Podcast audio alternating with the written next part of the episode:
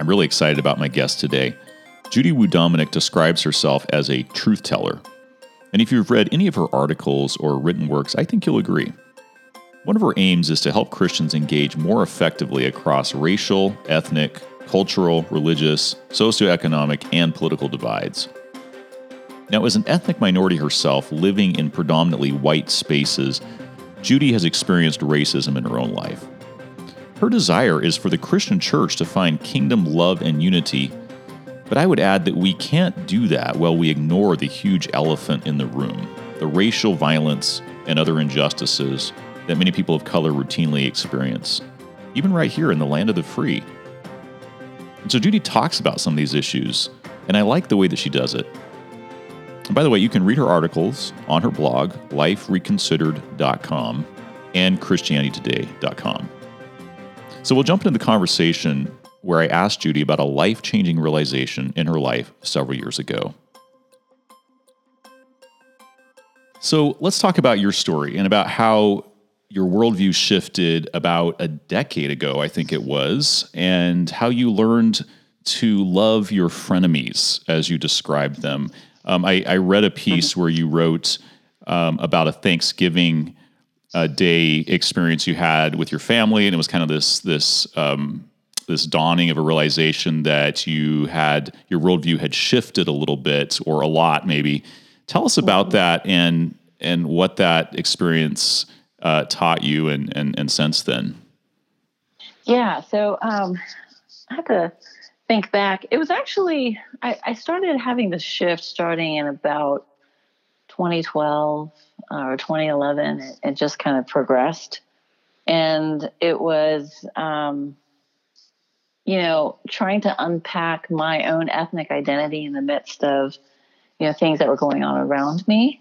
I think that starting in my, oh gosh, late 30s, early 40s, I started having some experiences in uh, white evangelical spaces that I think I was in a white evangelical space for so long without really feeling that there were any issues because I was so committed to assimilating. Mm-hmm. And that was that was a result of some experiences I had had in middle school with you know uh, classmates making fun of my mom's accent or um, hearing my my other Asian friends called you know racial slurs and and and just being really aware, self conscious, and ashamed of the skin I was in. And just to interject, and, your mm-hmm. ethnicity is uh, Taiwanese. I am ta- correct, Taiwanese okay. American. My parents immigrated from Taiwan in uh, my dad in 1969 and my mom in 1971. And I was born and raised in Houston, Texas. Okay. So I was raised by um, immigrants who really they came over in their late 20s so they were like fully formed adults with you know all of the cultural values that came with them mm-hmm. and so i was raised in this environment at home one way and then trying to navigate a very different culture outside of the home and so i became bicultural or um, you know i really relate a lot to the term third culture kid mm-hmm, mm-hmm. because i could kind of go back and forth but uh, i have portions of each culture that are deeply embedded in my psyche. Mm. And so, but I think this, these early experiences of racism uh, really, the way I responded was to dislike myself and my parents' culture. And part of the reason is because my parents experienced a lot of wartime trauma when they were growing up. Um, it wasn't. It was like the end of World War II, and there were U.S. air raids over Taiwan that destroyed like my mom's entire city, and she almost died in one of the U.S. air raids, and like when uh, an American bomb was dropped on her grandfather's house. Wow. So they survived that, and then a few years later, um, there was you know after the regime changed from Japan to the Chinese Nationalist Party there was a lot of corruption, a lot of civil unrest that culminated in what is known as the 228 incident or a white terror when the Chinese military massacred tens of thousands of Taiwanese people. Mm.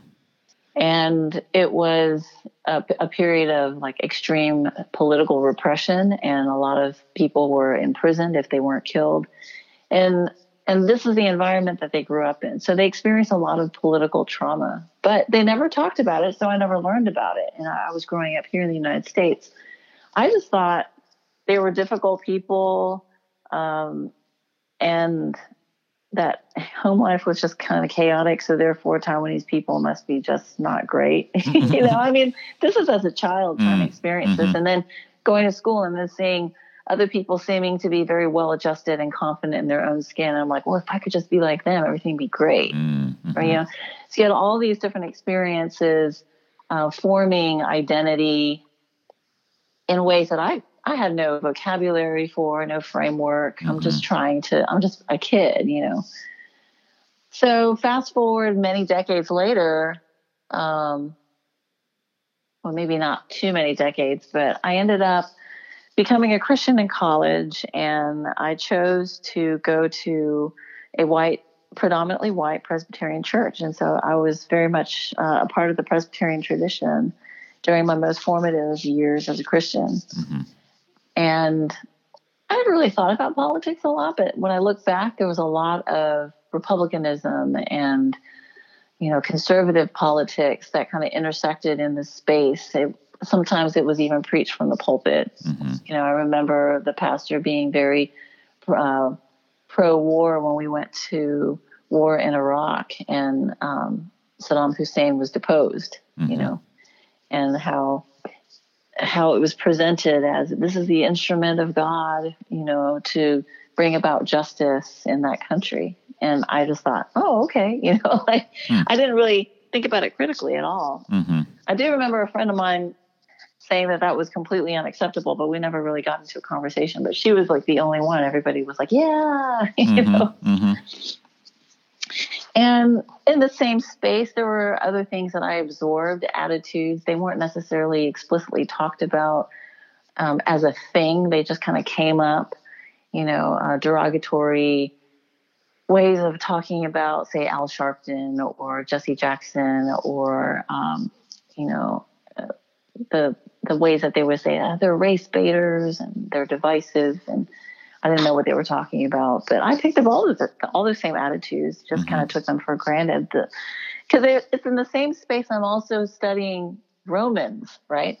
Hmm, mm-hmm. Um, and and being formed by Bible study, and so all these things are in the same matrix, mm-hmm. so to speak. And I listen to talk radio, and mm-hmm.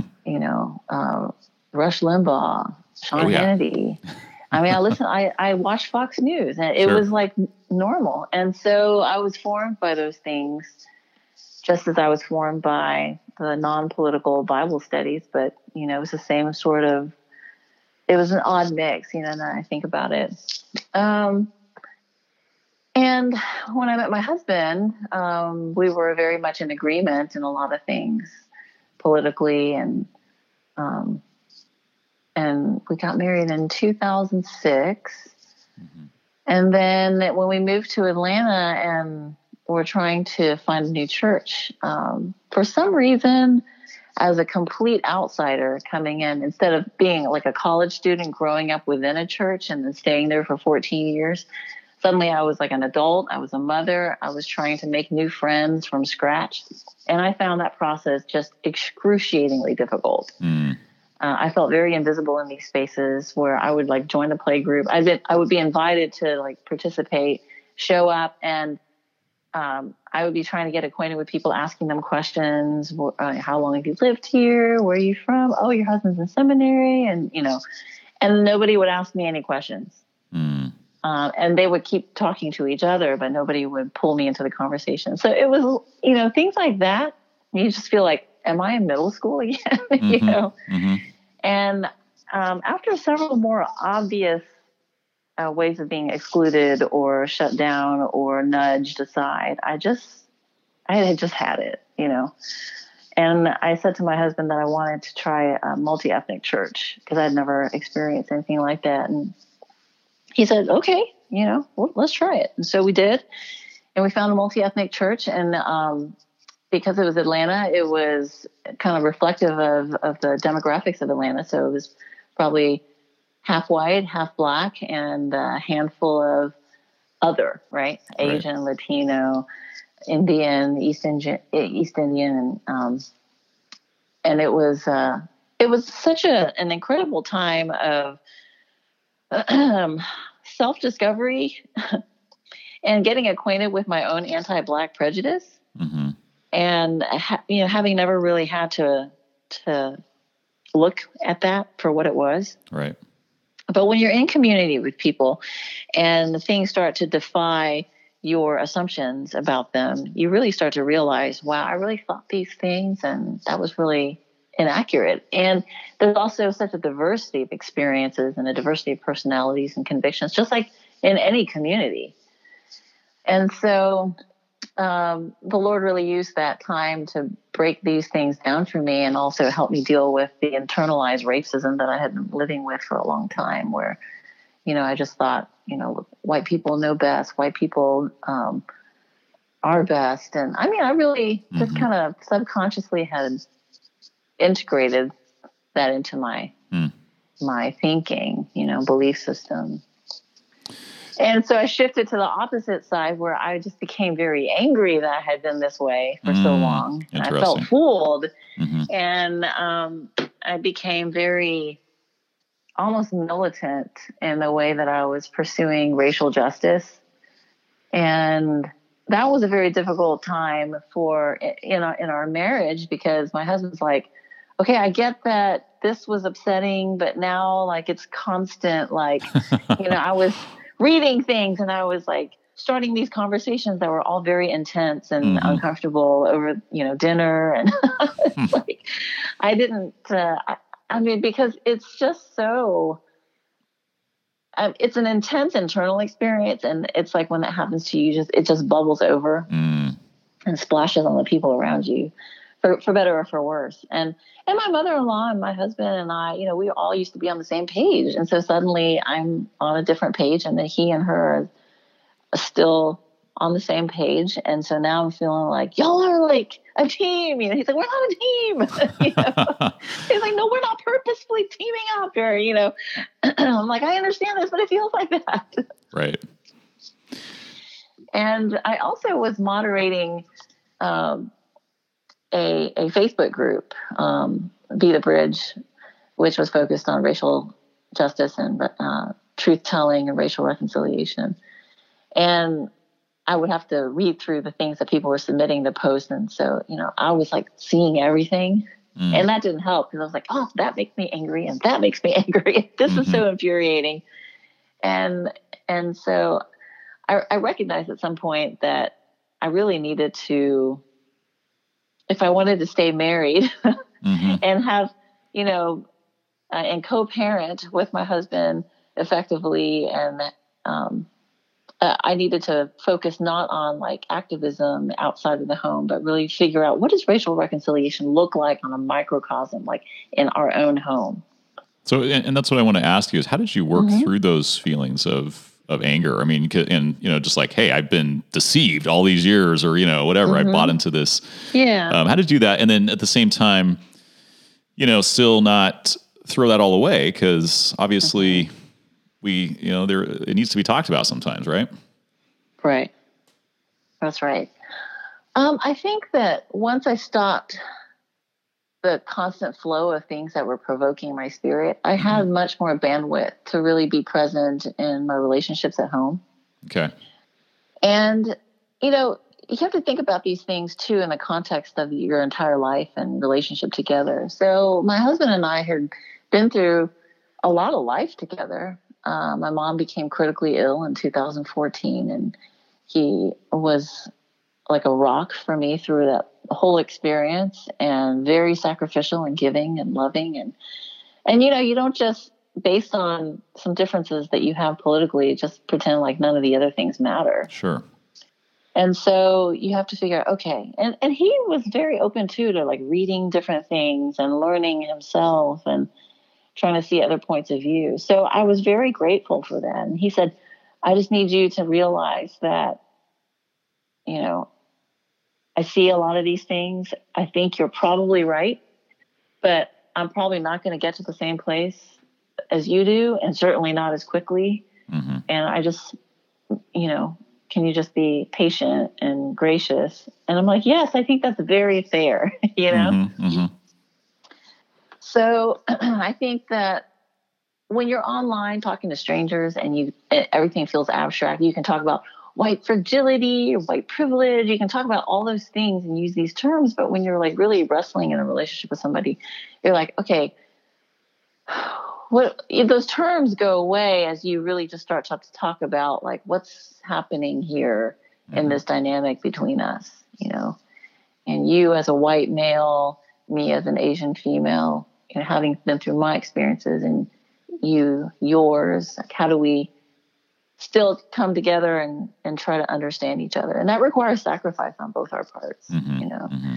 and my mother-in-law to her credit too she was also open to reading different things. And uh, she had come to certain realizations and she would say you know this really hit me and you're right. I you know i i never thought that i grew up in a racist society. I never thought about it that way but it was mm-hmm. you know i see it now. Um, and she grew up in the jim crow south Oh wow. You know, and in North Carolina, um, but she said I never witnessed racism, and I never, you know, any of that. And so, to me, there was really not a big deal.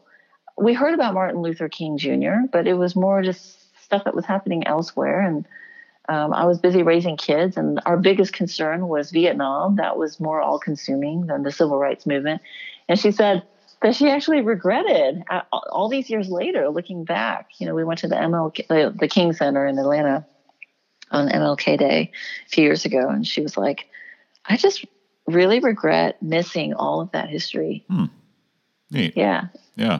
And and so it's it's it's interesting to hear from her because it gave me some insight into you know some of the reactions that people have now of like whether it's Black Lives Matter or you know the ongoing struggle for racial equality, the addressing the wealth gap, the ongoing school segregation, and all that. They're like, I don't see what the problem is. it's like, it's like neither did they, and you think right. that you would have when you lived if you had lived in those times. But this is this is what we're saying. You know, and this makes me think of something you've written um, along these. Well, you're related to racism, and let me just read it. It says, "You said racism skeptics are quick." To dismiss or explain away testimonies about the racialized experiences of non dominant groups, but they're often mm-hmm. misled by their personal tendency to base their skepticism on their own life context instead of those of others. And right. is that what's going on here to some extent, you think? I mean, are we just so um, self absorbed and inward focused as individuals and as, as little people groups, you know, within society that we, you know, we just generally don't, you know, understand what other people are going through in these other context. Mm-hmm. Yeah, I think so. And I think that I had written a piece about it was a reflection on that day um, to the King Center with my mother in law. And I, I often think about segregation hurting the black community, and that's very obvious, right? Mm-hmm. But you think about it also hurt the white community because it allowed them to be so separated from these realities that they're truly just disconnected from some extremely like terrible things that are happening. And it allows them to remain unaware and to be complicit without even knowing, mm-hmm. right? Because mm-hmm. no one wants to think that they're being unjust, especially passively. Sure. But but segregation accomplishes that for you because it's geographic, it's structural, and and like my mother-in-law who grew up in the Jim Crow South, you know, we're we've grown up as like I'm a Gen Xer. Um, I grew up, you know, looking at the photos of like, you know, whites only, you know, all those signs from, you know, the 1950s that have been removed. And you just think it was so obvious. It was like racism in your face, mm-hmm. right? Mm-hmm. But her comment to me, my mother-in-law, was, "I never, I never really witnessed racism." Mm-hmm. And and so to her, it's like it didn't exist, you know? Yeah, right.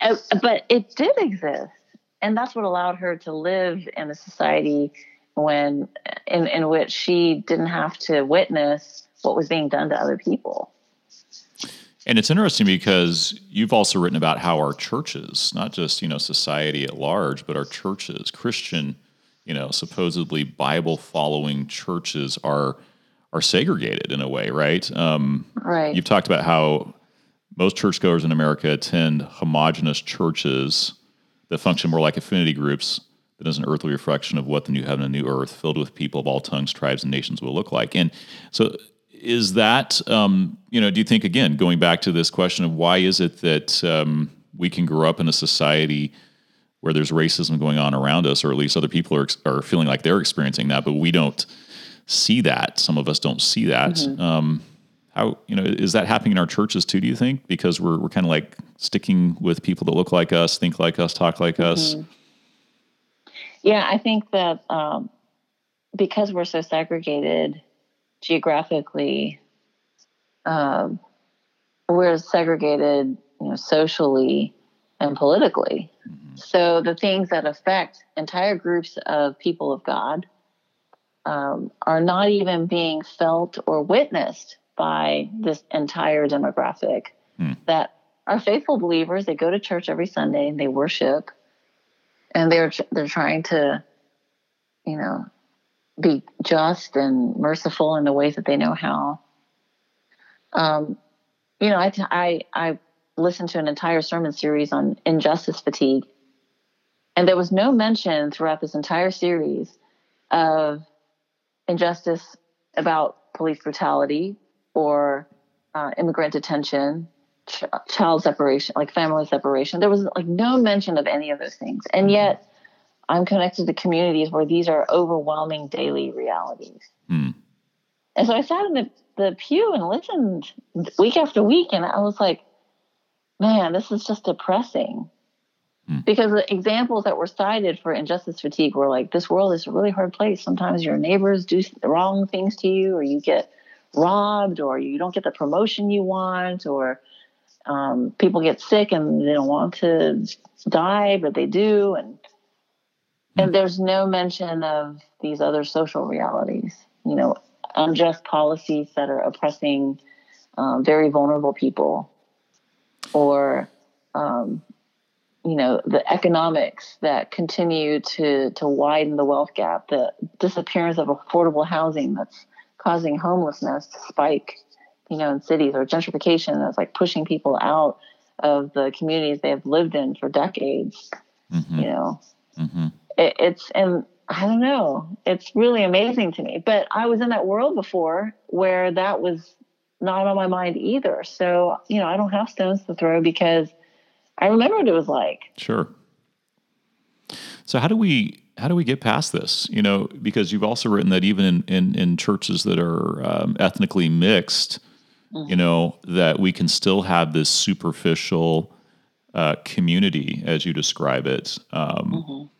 where we're nice on the outside, but yet we really don't go deep. Um, and, and, you know so these things are bubbling under the surface for a lot of people sitting in a congregation let's say where you know there's a sermon series being preached like you just described but they're thinking this doesn't apply to me you know i or I, i've got other issues that i'm worried about but they're not talking about those how do we you know i mean you, you talk about how your your experience earlier was that you know you were just talking about this stuff all the time. You were pretty riled up, and um, mm-hmm. even though that caused it sounds like a lot of tension, um, is that what the church needs? Kind of like the prophetic voice of someone coming in and, and stirring us up a little bit. Um, you know, where's that balance? How does this happen? Yeah, I think so. I, I think there's like not one answer, right? Mm-hmm. I think you mm-hmm. need agitators. I think you need people who are working subversively um, through simply their presence in some of these spaces. Okay. And also like some direct action. I think you need a lot of different things because each of those approaches reaches different pools of people. Okay, and some can be turned off by the agitator, yeah. perhaps not. They won't listen Correct. anymore. Yeah, that's right. That's right. And and th- through just kind of organic relationships, you know, forming. I, I try to take the long view on things. Um, and I think as a writer, I've really wrestled with how best to use the gifts that God has given me um, to advance his kingdom in these areas that I really feel strongly about. And I, I don't consider myself necessarily an activist um, in the political sense. Okay. But I think that I am a truth teller and I, you know, wherever I go, one of the one of the hardest things for me is that I do have discernment gifts. And so in every space that I'm in, I'm always seeing like what's missing, what's wrong, what needs to happen, mm-hmm. the systemic things, you know. Mm-hmm. And so I have to really all, always be in prayer about being judgmental because that's really my bent. Uh, if I'm not submitted to the Holy Spirit, mm-hmm. I would just like be on a warpath all the time, you know, which is exhausting. it is, yeah. Yeah, and and so I think there's there's also in in American culture this tendency for people with writing or communication gifts to be elevated and promoted.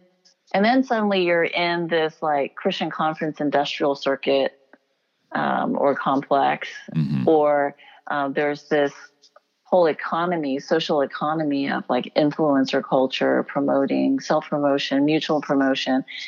And you get really caught up in that. And then you, you end up pursuing that instead of really focusing on what God is telling you to do. Now, I'm not saying that everybody who's doing that is guilty of that, right? I'm just saying that it's a temptation. It's a worldly temptation because of, you know, whatever these, these tools are good, mm-hmm. but they're also, um, I don't know, doorways to you know other temptations that aren't necessarily going to like help you grow in your faith mm-hmm. or be more faithful mm-hmm. Um, my personal conviction for me is not to pursue influence platform those those those types of things mm-hmm. but to cultivate faithfulness wherever god has placed me physically mm, I like that and um, to really like go deep where I, where that is, and then my writing flows out of that. And if that writing is read and it's it's worth sharing, I think people will share it, and I leave it up to the Lord to determine kind of you know where it where it lands. You know, mm-hmm. because I, I think that if I spend too much energy trying to pursue that, you know, my voice, getting my voice out there, or whatever, then um, I'm going to miss the the component of just really being faithful and present. Yeah. No, and that's that's a huge point because I think sometimes we can be so focused on you know, what's this big thing I can do for God. that mm-hmm. God's like, hey, I've got some stuff right in front of you that I want you to be faithful in. And uh, yeah. Yeah. Um, and and those things I'm sorry. No, no, go ahead. Well, I was thinking about, you know, some of the most influential writers and that you know, for me and people that have, um, I think of Eugene Peterson. He's one of my favorite writers, mm-hmm. and he really, I think he really was a prophet. Just the ways that he said things and thought about things. Mm-hmm. It, it wasn't any particular issue too. It was much more global to me. Mm-hmm. And and yet he never pursued these platforms. You know, um, I think. Just a really granted, humble, humble a, guy. Yes, he, he mm-hmm. was. And he focused on taking care of his congregation. Hmm. You know, now there's some differences. You know, he's a white male, I'm an Asian female. And so, you know, um, he had certain advantages that I did not. Sure. As Wendell Berry, you know, who's like, like a Luddite, you know? Hmm. and yeah, his, his writing is just widely read and very influential and effective. Um, but he's right. on social media. I don't think he even has a phone in his wow. His house. He he might. I but he doesn't have a computer. Okay. I don't think uh, with internet connection. He might have a computer for like word processing and typing. Yeah. But not. not he doesn't get on the internet. He's not on Twitter or Facebook. He's or definitely not on. Yeah. He's definitely not on social media. Huh. You know, but he still gets interviews, and you know, I mean, and he talked about that too. He was in New York City because that's where like all the you know, up and coming writers were. And that's where he was going to get exposure. And he was like, no, I really feel called to go back to Kentucky, the mm. small town, and and go back and live this life. And people call him crazy. And mm-hmm. and it's it's after that that he did his best work. Interesting. Know? Yeah. So I, I'm very much um, a believer that the simple hidden things um, are are essential in in spiritual formation, mm-hmm. and that if you don't pay attention to those things, you're going to have a hard time producing things that have lasting value. But if you are willing to go into those spaces of obscurity and and tend your tend to your garden, mm-hmm. then you know it will produce fruit. And again, that's something that I think there's something mystical about you know the way that God does that, and he he has the ability to give you the message and disseminate the message. You know. And and this goes back to the whole question of how do we affect change when it comes to um, this issue of you know just like racism or whatever you, you want to call it in the American Christian church, right? I mean, it's like you you look at Jesus and how he did his ministry. You know, he comes down for you know his his life of 33 you know approximately years or whatever in a, a ministry of maybe three and a half years and you would think that uh, God could have come up with a little bit better plan, maybe to reach the world, right? But he spends his mm-hmm. life within, you know, a circle of about 100 and 150 miles, right, radius, and and, mm-hmm. and hangs out with 12 guys and dies, resurrects, goes to heaven, and yet, you know, look at what has happened as a result mm-hmm. of of that. And so kind of the small things right. is what you're saying, right? The, you know, right. just just being faithful where God has called you. And, and is that really what it takes? I mean, w- when I think about um, you know, the fact that most of us, yeah, again, we're in these groups of people that, you know, oftentimes look like us, um, maybe think like us. Um, you know, how does the church ever come to I think you've you've written about kingdom love and unity in this area. How, how do we ever get there? And I mean, what you're saying is just basically it's it's kind of just being faithful where God has put us, right? And and loving mm-hmm. people and having those conversations when when the opportunity arises. Mm-hmm. Yeah, uh, and I'm I'm pretty intentional about trying to pursue opportunities. Um, okay. You know, I, I don't think I wouldn't necessarily call an agenda, but I for me, the way that I've been framing it lately is like I want to be faithfully like and true, like truly who I am in the space that I find myself in. Mm, okay. And that person, who I am, um, I'm going to look for opportunities to speak truth if I feel like there's something awry. Sure. You know, but then that's where I really seek God's help and being wise about like how to do it, when to do it, because I feel like timing is extremely important as well. And there have been times when I'm like, I'm ready to say something, and I sense that he's like, wait, mm-hmm. you know, right. It's and then like a, a, couple of other things happen that I didn't predict was were going to happen. That like suddenly, then it becomes obvious. Okay, now's the time, you know. And yeah. I think I've I've had to learn that um, because I think I would just speak all the time and you know.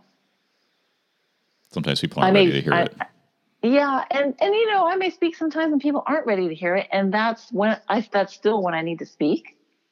And sure, so I'm not sure. saying that it's because you know every time I speak it's because God has paved the way and now is effective. No, sometimes He just wants me to be courageous mm, um, mm-hmm. in in the face of resistance, right? Which is why I don't have too many prescriptives, except right. just be discerning uh-huh. And when God says go, you go. And when he says wait, you wait, right? Sometimes it's, I'm going to speak and I'm going to say something in this moment in a public way. Other times I'm going to take somebody aside and I'm going to talk to them that way. I, just never know. It really varies. I, I want to pick your brain for a minute on, on, on something. I, I want to hear your, your, uh, your wisdom on this because, um, I, I recently watched um, a movie called "Do um, sorry Just Mercy," and it's yeah, about right. attorney Bryan Stevenson. You may have seen it. Mm-hmm. Um, I did. You know, powerful movie, powerful story. If you've read his book, um, mm-hmm. a couple years ago, I got to hear him speak in person here in Sacramento, near where I live, and oh, was good. just super powerful event. And and he says that you know one of the things I remember him saying, and I think he says this in his TED talk as well. He says, um, you know, we don't like to talk about our history here in America when it comes to racism. Mm-hmm. And it's interesting because you go to countries like South Africa, for example, where they've kind of worked through some of this, at least to an extent. They had their truth and reconciliation. Mm-hmm. Um, Bryan Stevenson says, listen, you can't have reconciliation unless you first had the truth. And here in America, we're not really willing to talk about the truth. The fact that we have had lynchings up until just recently. I mean, it's it's been within the lifetime of um, many people alive today to remember that. I mean, segregation is yeah. still a reality, right. and it was, you know, Jim Crow and all this was was happening here in the lifetime of of a lot of people that are still living today, and and mm-hmm. we're, we're just a couple generations removed from slavery. I mean, it, it's it's these things are recent and they're open, they're festering, and we don't want to talk about it.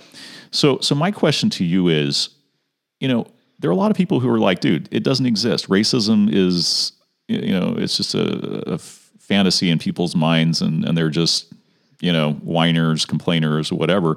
What do you say to a racism skeptic? Because you you mentioned you know we talked about how you've you've talked about hey you know we we just believe our own experience, but how do you what do you say to someone who's like I don't think it exists? Um, I mean, how do you what do you say to them? How how can someone in that situation learn to realize that it does exist? I mean, what would you tell somebody?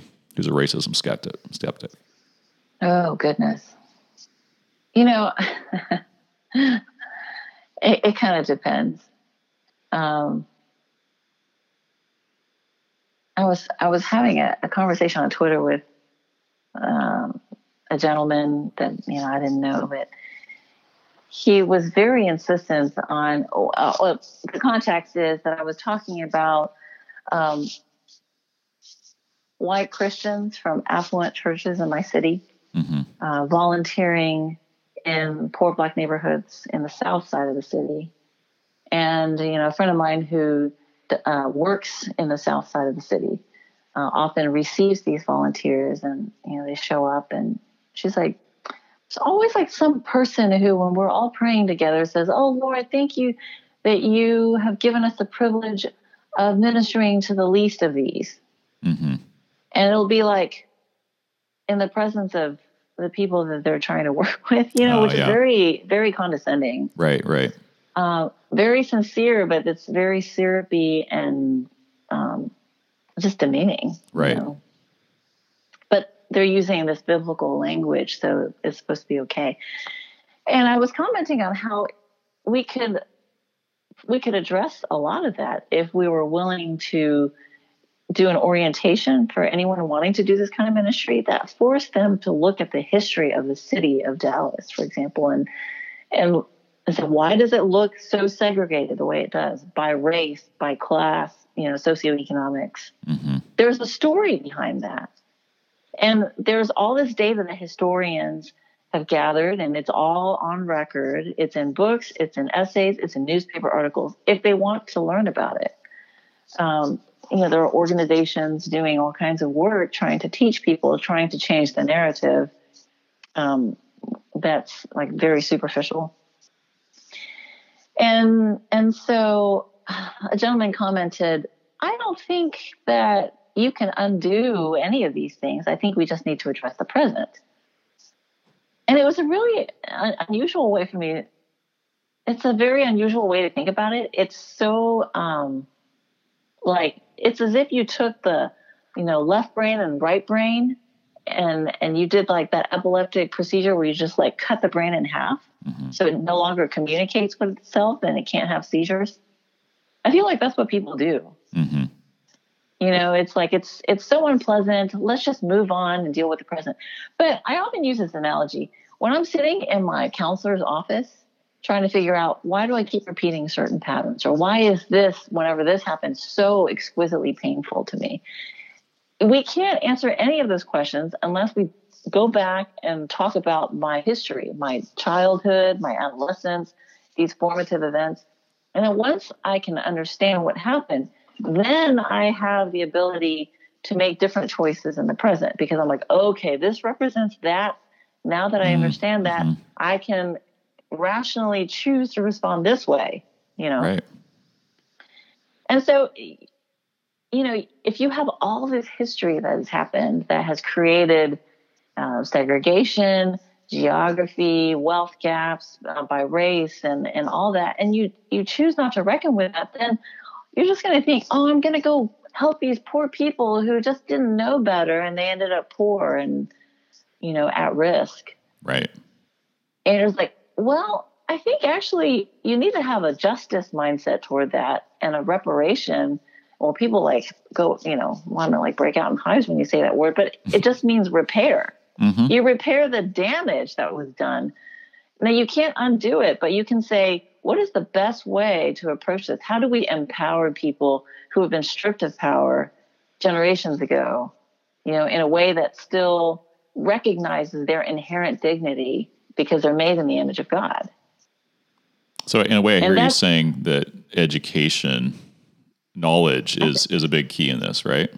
I think it's a big key. I don't think it's the only key because mm-hmm. some people you give them knowledge and it makes them worse, and I don't know why. but, mm-hmm. um, or they are unwilling to engage with it, and and so then you're like, well, I'm not sure what to do with that.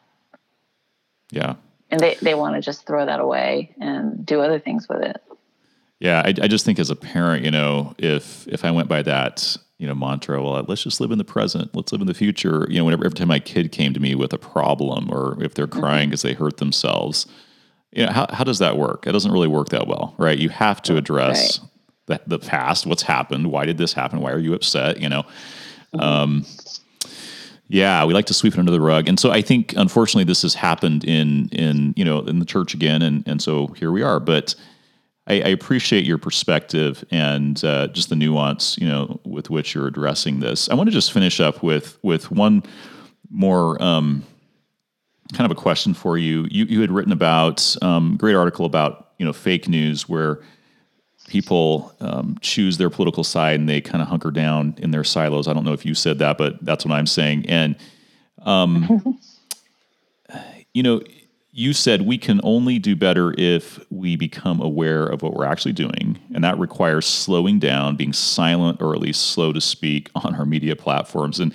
and I can identify mm-hmm. with that because there have been times where I'm just like, oh man, I am so frustrated right now with mm-hmm. everything that's going on. And so you tweet this or you, you know, post whatever on social media. And, um, and then I'll go back sometimes in a more sane moment and delete stuff or unlike things. I'm like, I shouldn't sure, probably yeah. be liking that, you know, even though that's where I was at emotionally, you know. Um, how how do you uh, navigate, you know, like social media? Let's, let's, I'm gonna kind of just hear from you on that. Like, you know, are you? How should Christians, you know, whether someone's a you know Fox News devotee or they're into Rachel Maddow on the left or whatever, mm-hmm. you know, what are some things for all of us that we can do to say, you know what, let's take a step back and um, you know, I, I, just appreciate your perspective on that. Maybe you can kind of elaborate a little bit on you know taking a step back from all the noise in this in this environment that we live in right now. Mm. Trying to get a feel for um, how much social media. It's like sort of like social media space versus. And I read somebody use this term meat space. Okay. It's kind of gross, gross but mm-hmm. they're talking about, you know, like embodied space. Sure. Um, and um, I do think that we're being shaped by the way that we're interacting with interacting with people on social media. It's it's so easy to just become a very reactive communicator. And and then that forms a habit of mind and posture. And then you mm-hmm. carry that into your physical spaces when you interact with people face to face as well. Mm-hmm. Um, I, I, have friends who are not on social media. I have quite a few friends, you know, that I have met here in Dallas who are not on social media, and they talk about these things kind of differently. You know, I'm not saying they're less opinionated, but there's a more um, there's more willingness to engage in good faith versus being cynical right off the bat. Mm. And I think that makes a difference because it's a difference between having a dialogue or having a reactive exchange of phrases and sentences. Yeah. You know, um, I, I don't know. I don't know how to fix it. I just think, and even me, like, there, there are times when I'm like, I'm, I'm getting off of this thing for like yeah. forever. Right. and, and I did delete I did delete Facebook finally because I was just like, this mm. is just no good. This is no good. you know. Oh, I know. It's a cesspool. Yeah. I eh, yeah. Yeah. And but but Twitter is also, you know, I'm like, I don't know how people think Facebook is so much worse than Twitter. I'm like, have mm-hmm. you been on Twitter? you know? Yeah. And and you know, I'm always surprised at like somebody. I'll tweet something. Let's just say like Jello is bad, you know, and so I'd be like, oh, okay, so you're a, you know, whatever, mm-hmm. like watch the carnage, you know. Yeah. And it's it's like, why did you take that so personally that you had to just come at me with nothing but sarcasm? And we've never met and we probably never will. Like, what is the point? Like, what are you trying to accomplish? Does it just make you? Are you just venting because something just really like? I don't know. I, am trying to understand the psychology, but I think it's this. Uh, I'm frustrated with my life over here, and so I'm going to take it out on this random stranger online. Yeah. You know, and then there's all this. Then then there's the pile-on if it happens to be a hot button topic. You know, sure. you get everybody firing their shots back and forth or amplifying. And I'm going to like that, you know, which just feels like a passive aggressive dig against a person that that comment's against, you know, who's going to get that notification. I mean, it's a huge mess, you know. I, mm-hmm. I, I could totally, if they did away with the rating system, like the liking and all that, I think even that would be an improvement. Interesting.